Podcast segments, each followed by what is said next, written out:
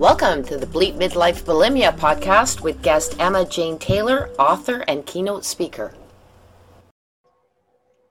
Hi everyone, I am Lorianne. I'm the host of Bleep Midlife Bulimia, and today I'm very pleased to have Emma Jane Taylor. She is an author, a keynote speaker, and has just an amazing story. Thank you so much for being here today. Oh, it's my absolute pleasure, Lorianne, and thank you for the work that you're doing as well to raise awareness for such an important subject that people don't want to talk about, but we really should. Thank you so much.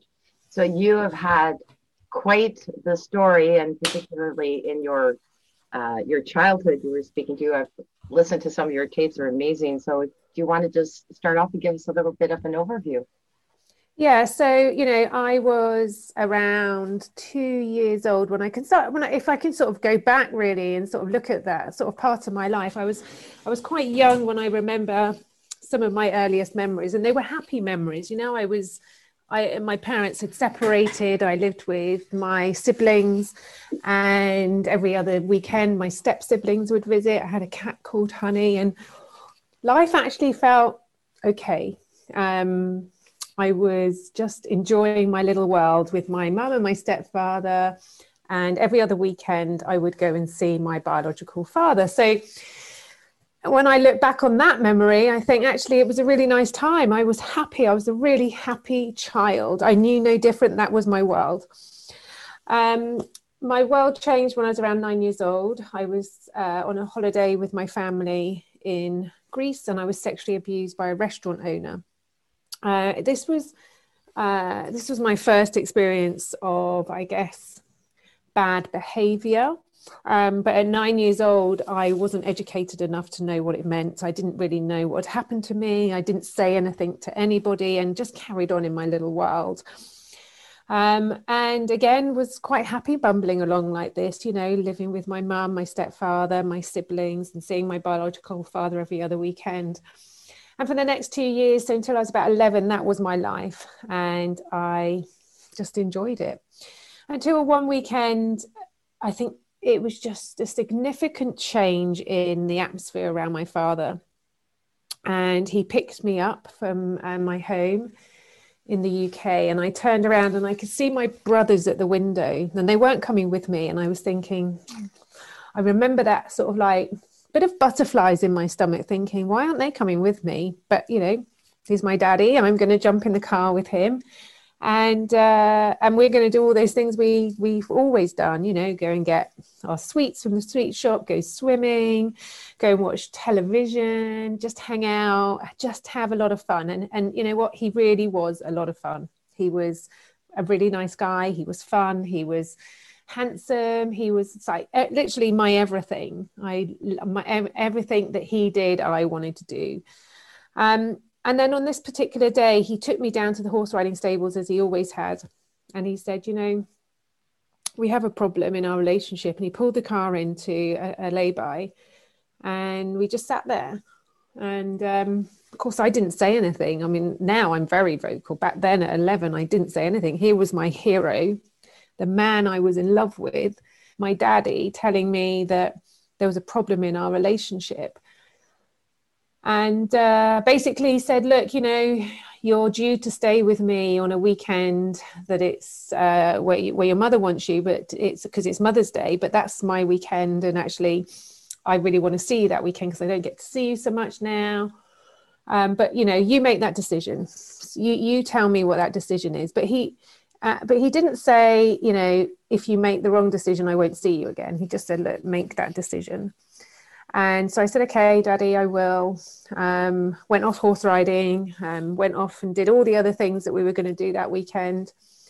And then he dropped me home and said he'd called me that evening, Sunday evening. And I will never forget the, the, the, the just the landscape, my, my, my parents' house, my mum's house. And the phone rang. I can almost still hear it ringing. It was like one of those old-fashioned dial phones, and uh, and I picked up the picked up the receiver, and he sort of chat chat, and then he said, "Have you made your decision?" And I said, "Well, yeah." I said, "You know, I, I am. I want to see Mum, Mummy on Mother's Day, but you know, I want to see you as well, Daddy." And he said, "Well, look, you've made your decision. Um, I can't see you again."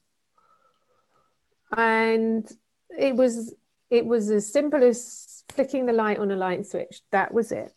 I, but at eleven years old, when I put that phone down and ran out of the house crying, and my parents, my mum and my stepfather running behind me, I didn't really mean, I didn't really know that, that the finality of it, I didn't realise that that would be it. I would never see my dad again. The significant person in my life, this, this nice man who I loved, who was handsome, funny. I mean, you know, there was nothing that indicated to me that he wasn't a nice man before this moment in my life. So I was just, Broke, just completely broken, completely broken. And for the next few years, I used to sort of go running down the stairs at Christmas and birthday, waiting to see if I would get a birthday card or a Christmas card. And just nothing, nothing came. And I, uh, I was listening, I used to listen to Cliff Richards' Daddy's Home um, relentlessly, thinking, just come and get me, Daddy.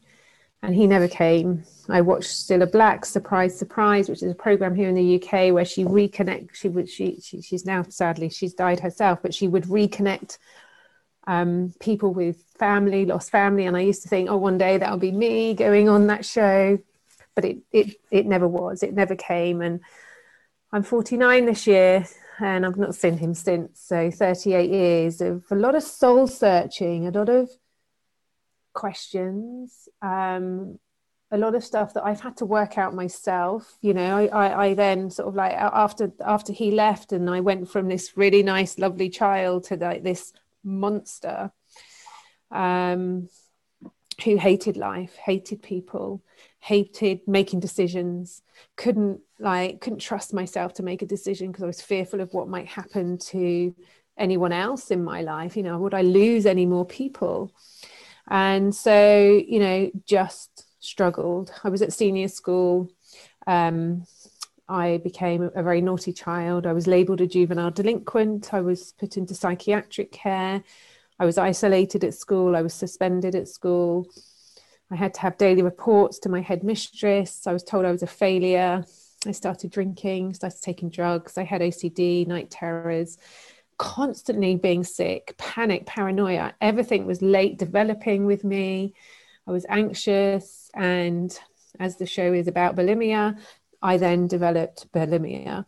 And so, you know, you're doing everything that you can to control a situation, and eating, I think, was a way of me trying to own that. Um, and that's really how my life went for a few years. And then um, Uh, very sadly, a, a family friend saw a weakness in me, and I thought he was my friend. And um, he then groomed me for the next three or four years. So I was sexually abused by a family friend from thirteen through to about sixteen, seventeen, when I started to feel strong enough to step away, to become a powerful voice, a powerful person. But it, that took years. I mean, you know, I stepped away when I was about seventeen, eighteen. I went into therapy at twenty-three. Like I say, I'm forty-nine this year. I wrote my first book four years ago. And it's taken me, I would say, a good thirty, good twenty, thirty years to be here, present in my life, ready and able to give back, to help other people. So I guess in a nutshell, that's kind of my life story. Um, bulimia was a really big part of my, those years, those younger years. I mean, you know, all through those difficulties from, from the age of twelve, thirteen through my teenage years, they, it really was something that troubled me. Wow, you started quite young. Uh, they do say, though, that uh, for certain people, bulimia, I, w- I was speaking to one lady and she said it quite well. It's, um, it's, it's there's a comfort in that it's not the right way of doing it, but there is a comfort in it as well. Mm. Uh, but it and it's not hard, it's not easy to step out of it. Do you remember what brought you out of it? Was it when you decided to make changes? And yeah, I remember seeing a therapist. So um all through my twenty, twenty-three I went into therapy, and I would say for the next ten years I was purely focused on trying to find who me, trying to find some peace, trying to find some calm. I was, I still, I wouldn't talk about the bulimia. I think I was still embarrassed, actually. I had a lot of shame attached to it. Um, I'd gone into business as a businesswoman, so I didn't think it was a good thing for people to think that of me. I mean, crazy that we think like that, right? But that's how I thought. Um, And so it wasn't again, it wasn't till I was in my thirties that I remember going, in fact, my life changed when I went to see a psychotherapist, hypnotherapist in my thirties, mid thirties, after having my daughter. And um, I was really brave and I told him, but actually by then it had lessened anyway, because I think it would, for the, for me, the height of my bulimia and the eating control was probably throughout my teens and early twenties. Um, as I went into my late twenties, I think I was much more in control, but not, you know, I could be triggered very easily. Um, and so late twenties, early thirties was when I really thought my life started changing, because I felt so much more complete. And I think because I felt complete, I didn't have to sleep with my light on. I didn't have to make myself un- sick. I didn't have to take any, any anything illegal or drink. I mean, I gave up drinking and taking any drugs from the age of twenty-four as well. So I gave, it was stages for me. And I remember seeing my therapist and, and telling him, and I was mortified, absolutely mortified when I was telling him about the bulimia, because I guess here I am, I'm a professional businesswoman. I have a team of people working for me. I have a lot of clients. I'm in the industry. I'm in the wellbeing industry. And now I'm owning that, you know, this was a part of my life. And whilst it isn't so much now, it, it's something certainly I wanted to make sure I had better control over, because, you know, um, I'm sure you're aware, you know, any kind of triggers can be, you know, overwhelming. And I have a lot of triggers to control, um, from bulimia to O C D to, you know, the night terrors, the sleeping with a light on. Um, and I've been gradually doing it over the years, taking one off, one off, one off, one off. You can't do all of this together, right? You have to do it very gradually and carefully, because there has to be a lot of nurturing, a lot of empathy and a lot of care around you, but you're the only one who can do that. You are the only one who can wrap yourself up and make this a change. And when I told this uh, therapist this time, I remember just felt, like I said, I felt mortified and I was really upset. Um, and he just gave me some very simple tools. Uh, it's a very different, diff- a very, uh, a very good approach to really focus my mind and attention if I was getting distracted by anything like that. And I have to say, touch wood, it's been something I've never looked back on since. And like I say, it's, it's stages for me, stages, stages, stages, stages. And um, and I've and I've come through it, but but it, but it's taken support, it's taken care, it's taken empathy, it's taken understanding. And it's also taken time to actually go, do you know what, it is okay. If you do, you know, it is, it's, if you are triggered, if you, you know, none of this is your fault, right? None of this is your fault. What happens to us is from the, usually from an external source that can create an internal insecurity, and people can just walk away, but you can't walk away when you're dealing with all of that. You have to deal with it in your time and when it's right for you. Absolutely. Very, very well said.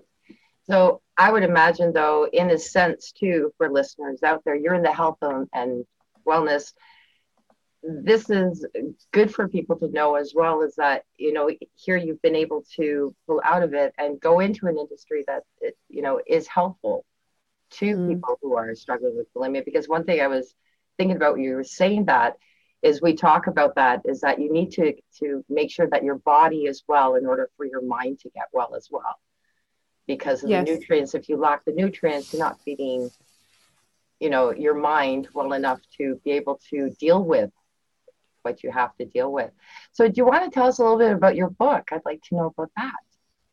Yeah, so my book is called Don't Hold Back. It was um, it was based on my true story, based on my story and where I've come from and where I where I have ended up and where I'm going, really, and how I've got there. It's a it's a tips, advice, and motivational tool book to help anyone go through their difficulties. So it feature obviously there's a there's a section about my story, but beyond that it's really about what I did and what I've used to get through to be the woman I am today. So forgiveness, boundaries, um, knowledge, um, really understanding who I am, the person that I am within, and how powerful that was ahead of anything else. So it's really about how I changed my life from You know, most people thought I would be dead by the time I was twenty, either or in prison.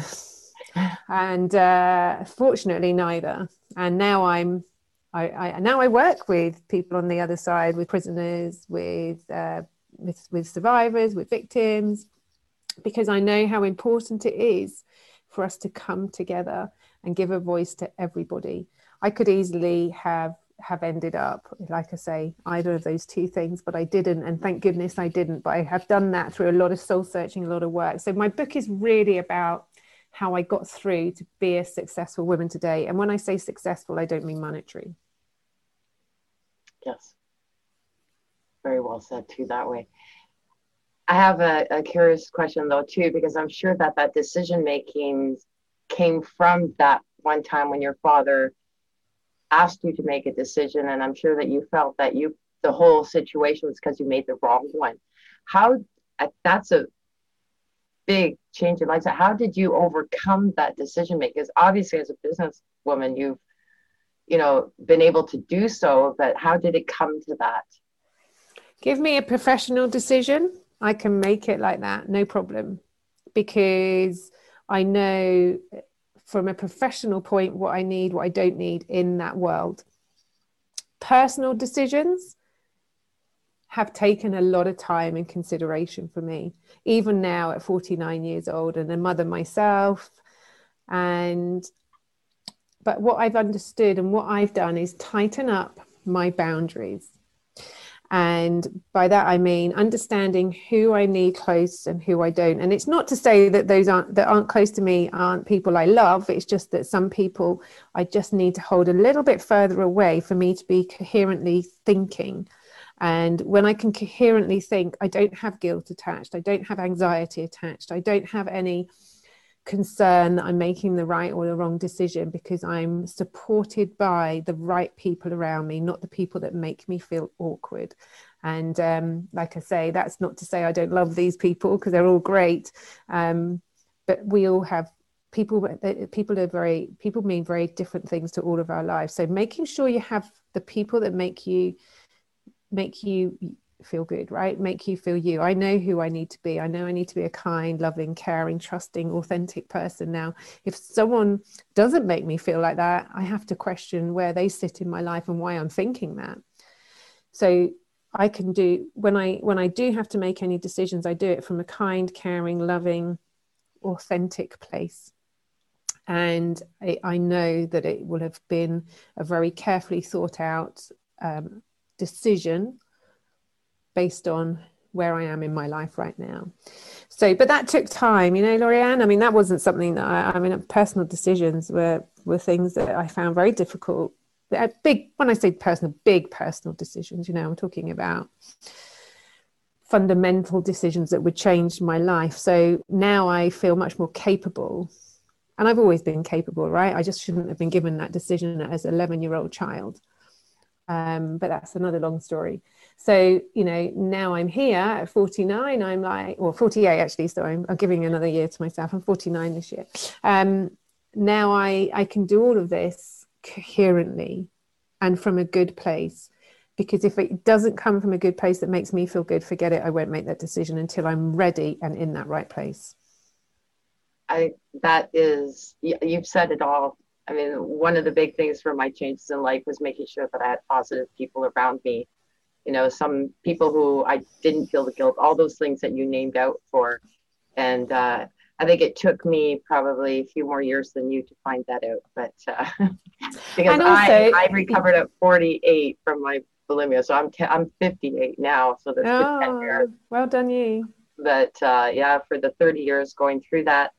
Um, and I, I think I was stubborn too. I wasn't seeking the help uh, that mm. I should have been seeking way ahead. I kept thinking I could do it on my own. Yes, do this on my and own. And we can't we can't do any of this on their own. And I think the other thing, important thing to mention there is um, how people re- respond and react is a reflection on them, not on you. So you know, never take that with you, and always remember, if you're going to respond and and and react in a certain way, you have to be making sure it's how you feel is comfortable for you, no one else. I had another interesting question. I know that you know, this is going to be my last one, but I just have full of questions, but I'm trying to find out. You can, you can ask as many as you want. Uh, forgiveness. This is a big one for, uh, for a lot of people out there. It is still for me, uh, to a certain degree, uh, because there's different levels of forgiveness. And I think that what you, I'm sure what you've had to forgive has been very difficult, including your father. Um, Can you speak a bit to that forgiveness? As I said, I just feel that there's some people that think forgive, forget, or forgive is, but to me, forgiveness was, I can forgive you, but I don't want you in my life, in my situation, because you're hurtful, you were hurtful. And because as a family member, there's another family member very upset with me because I will not have that person in my life. And that being my mother, she says, I want you to make me happy by having that person in life, but you can't answer to that. Like, I, I love you, Mom. I'd love to do this for you, but I need to do this for me. Mm. So those are difficult choices. So just a bit about your, your journey and that forgiveness part.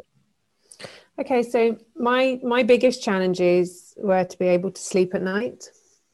I wanted to find my way back to being that kind, confident person. I wanted to be able to love with a trust.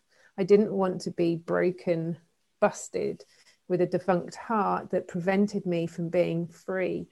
And I suppose it finally dropped for me when I understood right from wrong. And then I could eventually turn things around to make them better. But, you know, this wasn't without a lot of pain and bitterness and soul searching. I cried a lot and found this dark time in my life very difficult.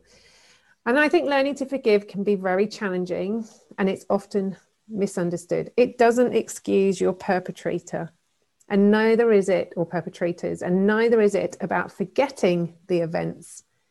Forgiving for me was about accepting, and accepting that I had experienced what I'd experienced from being abandoned, being abused, and then the knock-on offense, uh, the knock-on effects to what happened, and of course being being we're talking about bulimia. So, but up until now, these events just influenced how I lived my life, how I related to other people. And I needed to kind of release that, I suppose. So it was honestly, for me, about holding no bitterness anymore, sleeping at night, forgiving people, not forgetting, but forgiving, accepting this is my lot, accepting this is where I am, let go of my pain, and understand that my life is much richer because of this. I'm not grateful or proud or proud of what I had to endure to be here, but I have made it all a positive lesson to help me and give a voice to others to help them.